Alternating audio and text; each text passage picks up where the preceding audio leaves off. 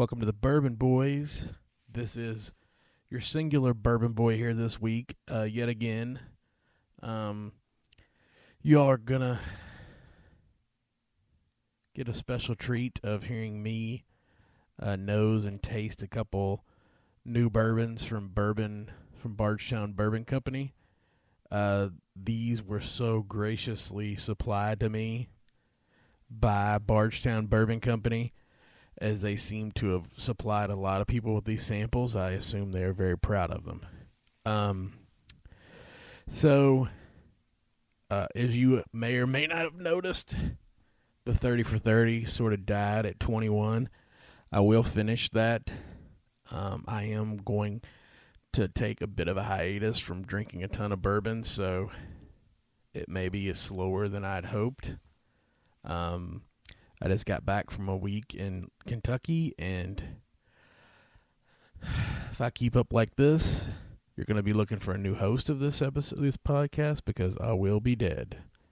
Um, so these episodes are going to be hopefully more inter, uh, interview centric going forward. I, am trying to get back with uh, Brian from Twisted Path so he can geek out on whiskey again and maybe just take us from grain to glass how he or most people produce whiskey so you can sort of get the intricacies of it. I know everybody goes to the uh, tours, but the tours uh, tend to be a little generic.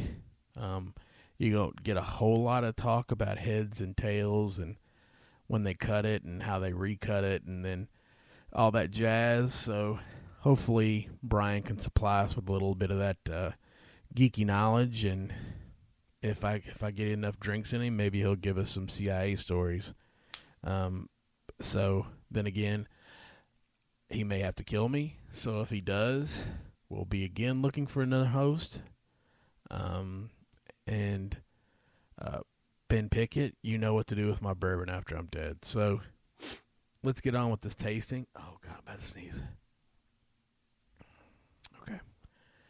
I uh, just got back from my mom and dad's house in Kentucky where we had Deer and Beer Festivals, my dad's birthday party every year. Um, where he cooks up a shitload of food. Obviously, deer is a big part of that. Wild game. We had a bunch of fish. We had catfish, um, bluegill, uh, red snapper. There was something else too.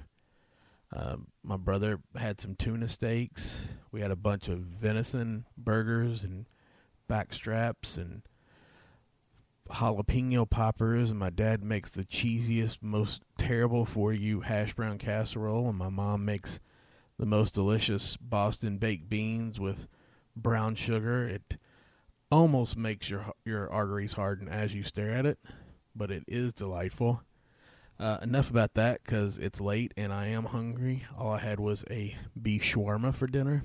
And those who don't know what a beef shawarma is, look it up as I did. It's quite tasty. It is much like a gyro, but beef, obviously. so, the first one I'm going to do taste of is the Discovery series. Um, like I said, this is Bardstown Bourbon Company. Uh, this Discovery Series is a blend of four Kentucky bourbons, 5% Kentucky bourbon aged 13 years old, mash bill of corn, 78%, 12% rye, and 10% malted barley. 75%, which is the lion's share of this blend, is Kentucky straight bourbon aged 11 years, 7 months, 74% corn, 18% rye, and 8% malted barley. Uh, the the final two is a 10 year old Kentucky straight whiskey, which is 10%, uh, 75, 13, and 12. And the final is 10% Kentucky whiskey, bourbon, five year old, uh, 75% corn, 13% rye, and 12% malted barley. So, for this, it noses slightly immature, slightly younger. It's like it's like the five year old is battling the thirteen year old to the death. Anytime you put younger whiskey like that in there, it has a tendency to overpower the older stuff, in my opinion. It's not a bad like it's not corny, but it's like you get a little bit of that green appley corn, sort of corn, I guess, but not overpowering. And to be completely honest, I have sipped both of these before, and I was pleasantly surprised in them. But these have now been open for a while and sitting in my kitchen, so they may have uh, changed depending on your opinion of if oxygen can change a whiskey. Some people will say no, depending on who you listen to. Uh, Wade Woodard, who is uh, probably the first time mentioned on this podcast, believes that it does not, and he has had a scientific test. And if you could see me right now, you would see the quote unquotes. Um, it's tough for me to believe that one person could have a scientific test, but the way he did it was probably the closest you're going to do it, but it's still a lot of. Uh, it's very subjective, regardless of how he does it, or anybody does it for that matter.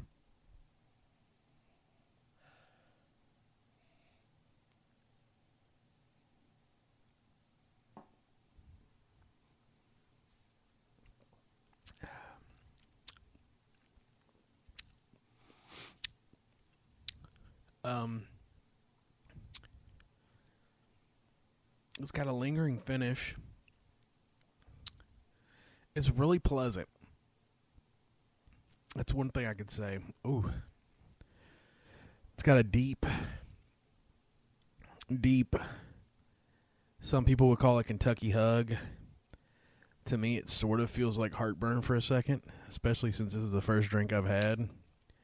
So, uh, bear with me. And for other people that have that heard Wade Woodard's name and has tuned out already, uh, sorry. Um, I know he he loves me so much. I'm sure he's listening to this since he complained about my last podcast and tried to save everybody time. Heaven forbid that I allow somebody to speak their mind because it doesn't agree with you. WW. Okay. I'm having a hard time with this. I I like it. I think this is a hundred dollar bottle. And their packaging is really nice, but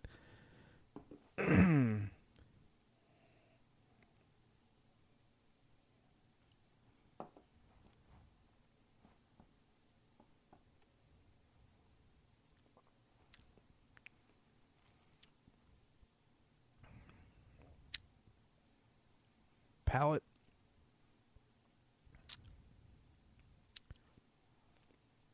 Kind of thin on tasting notes. It just sort of it gives you a nice little burn. And it's a pleasant palate. But I don't pick up anything distinctive. Um I mean that's kind of what you get with blends a lot of times because that's sort of the point of a blend is to take out the pits. But then in that point, you take out some of the high points too, the good stuff. That 13 year old Kentucky whiskey probably would have been bourbon, probably would have been amazing by itself. But you got to throw some five year in there to make it last a little longer. Um, at a hundred dollars, which is what I think it is, I wouldn't be mad if I bought this, but I wouldn't be running out to buy another one. So I'd probably call it a bar. Um, I need to figure out something that I can try on this podcast that would be a pass. I've had entirely too much terrible whiskey that I just let things be bars too often. I need to be like the podcasters and get some of the worst garbage I can find.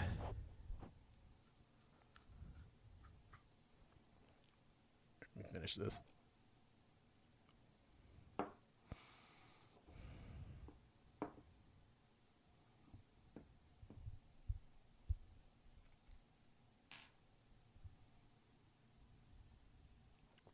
Okay. Hmm. There's a little bit of spice in that last one. I probably should have drank something before I had this, but I'm trying to cut down, like I said, on whiskey drinking, so I didn't want to drink too much, so we definitely get a little more spice. It's very spicy. There's not a ton of fruit in it, and not a ton of sweetness, which is generally what I like. Um, but yeah, definitely super spicy. Hmm. All right. Well, the second one is the Fusion series. Um, it's forty percent. Eleven year old, seven month Kentucky bourbon. Seventy four percent corn, eighteen percent rye, eight percent malted barley. 18% Kentucky Bardstown Bourbon Company. Uh, bourbon, I would assume. Two year old, three months. 68% corn, 20% wheat, and 12% barley. 42% Kentucky Bar- Bourbon Company bourbon. Two year old, one month. 60% corn, 36% rye, and 4% malted barley. This is the Fusion series. I love the names Fusion and Discovery. I mean, their packaging and name and marketing is excellent, if nothing else. And the first whiskey is solid. So I can't knock them. Although, like I said, I would love to because I need to have one on here that I can knock. Now this one's more youthful, obviously. You can smell the youth in it a little more with that much two year old. I mean, you're looking at 60% two year old.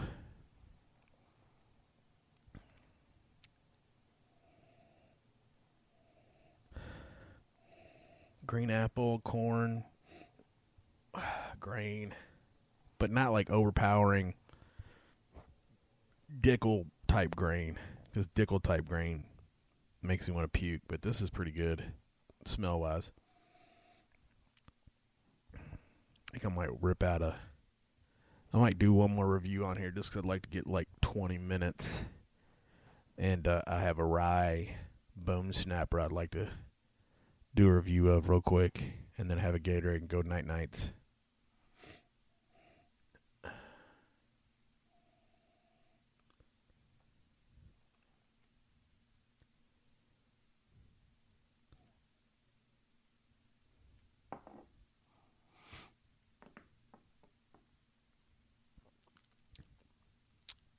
palate. It is younger, obviously, because it is younger, and you can detect that it's far more corn, but not not an overpowering corn or grain like uh like I've referred to as Dickel. But it's very muted. There isn't a whole lot going on with it. Period. And I think this is a seventy dollar bottle. I probably should have looked this up research. Ain't it a bitch? That's what happens when you're a team of one, one individual. Uh, I am taking applications for uh, anyone local to the Milwaukee area that would like to be a podcast host on a weekly basis because uh, my current podcast host sucks ass. And that was not success, that was sucks ass be much easier if we could just do face to face podcasts weekly. Ugh. Podcasters and dads drinking bourbon, I envy you very much.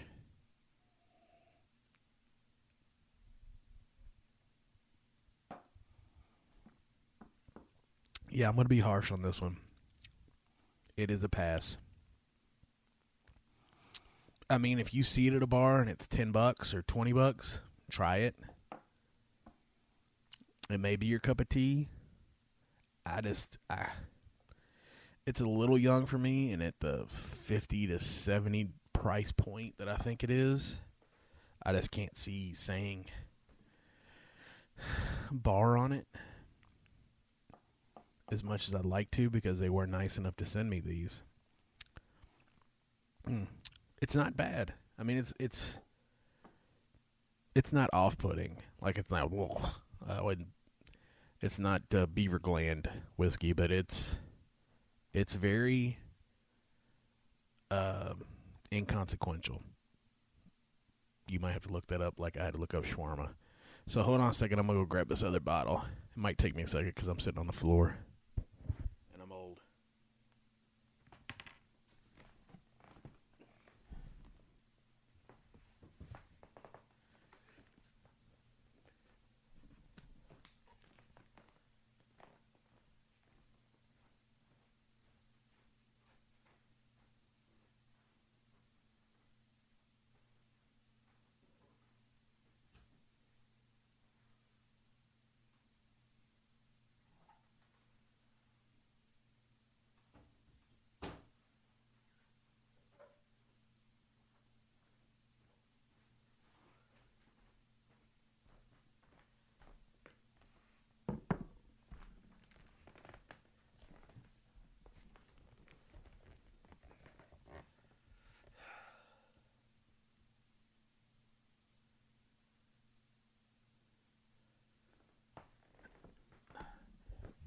Okay, I decided to grace you with two more uh, reviews. So we'll do four reviews total in this episode. And the second two are going to be Ryes. This one was given to me by a Mr. Steve Ha. It is a whistle pig, bummed rhino, 13 year old MGP rye and it has a rhino on it, much like uh, Mr. Ha's favorite animal. I believe his nickname is the rhino, so he was gracious enough to give me this. And I will do a uh, continuation of the 30 for 30 with uh, Fat Unicorn, Smooth Ambler so I can give my full review on that since I will have to eat a little crow on that and I deserve to have to do an entire inter- entire review just on that to get that crow that I deserve. I'll be honest with you. We drank a lot of whiskey that day. We picked those eight barrels and uh, I don't know. I'm not going to say that he took another barrel than I tasted. I'm just going to say that I was mistaken and it is excellent. But I will that will be for another podcast. So, this is Whistle Pig MGP Rye. These are both going to be MGP Ryes, so yippee.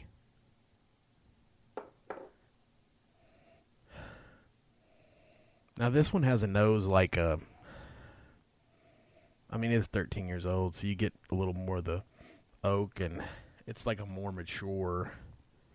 The bone snapper, I think, is is from Rural Inn, and it's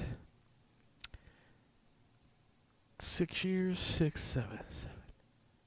It's like six and a half years old. Six and a third years old, yeah. It was barreled on 12, uh, 2012 and bottled on 4, 2019. I'm actually trying to get hooked up with these guys so I can do one of these myself. So I think uh, Mythical would do a good job with these. Anyway, solid nose, your typical MGP rye funk, like a. Some people say dill pickle. This actually has a little corn nose to it grain, I guess I should say, because it is rye whiskey.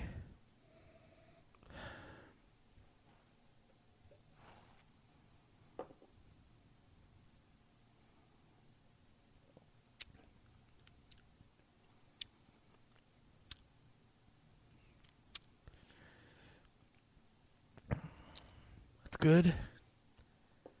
I've had much better MGP Ryes. Sitting on my tongue a little bit. It's got a little bit of an afterburn, but other than that, not a huge flavor spice bomb like a lot of these are, or not a really fruity either.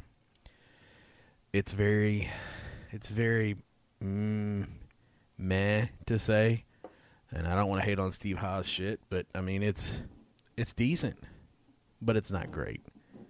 Um, so if you could pick one up for retail, and you're just a huge MGP whore like myself, maybe a buy. Uh, if not, I'd say it's a pass. And I hate to say that about something Steve Ha did, but it's just, I mean, these people send you samples and you got to pick the best available or just nothing. So it's it's okay. It's not great, and it's not bad. Onto the bone snapper. Oh, it's a tight cord. Oh. Sound effect. I'll have my engineer, myself, get a drop of that. Future podcast. Bloop. All right. Uh, this is. Oh, the other one didn't have. Didn't have the ABV or proof on it. Not ABV. That's for beer. Alcohol percentage or the proof. This one is 120 proof, uh, 180 bottles. Picked by Rural Inn in Indianapolis. Very interesting place. Not what I expected when I rolled up. When I heard they had all these good barrel picks. You could definitely tell this is younger. you got more alcohol in the nose for sure.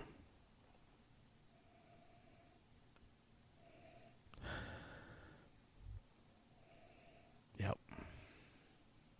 And I've had this one before, and it's. I thought it was pretty tasty the first time. Of course, I think I'd had it after I had a few other things. So let's have it on a relatively fresh palate.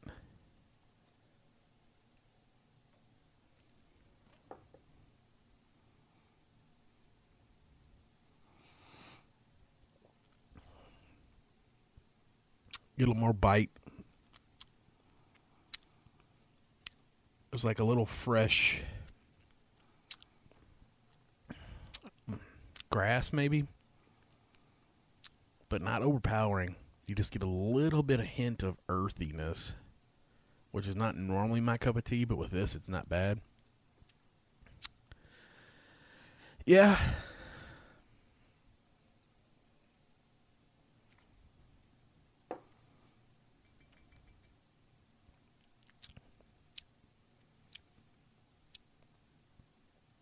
Now the difference between this and the Whistle Pig is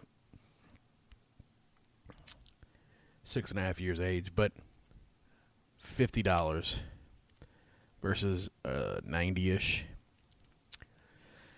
And I'm not unhappy with my fifty dollar purchase with this. I mean, it's definitely not the greatest MGP rye I've ever had, but it's not bad. I mean, it's it's got a little bit of a little bit of that sweet spice that you expect out of MGP rye.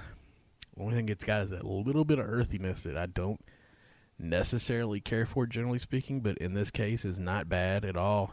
It sort of turns real fast. It's not overpowering. So for this, if you can get one, I'd say it's a buy.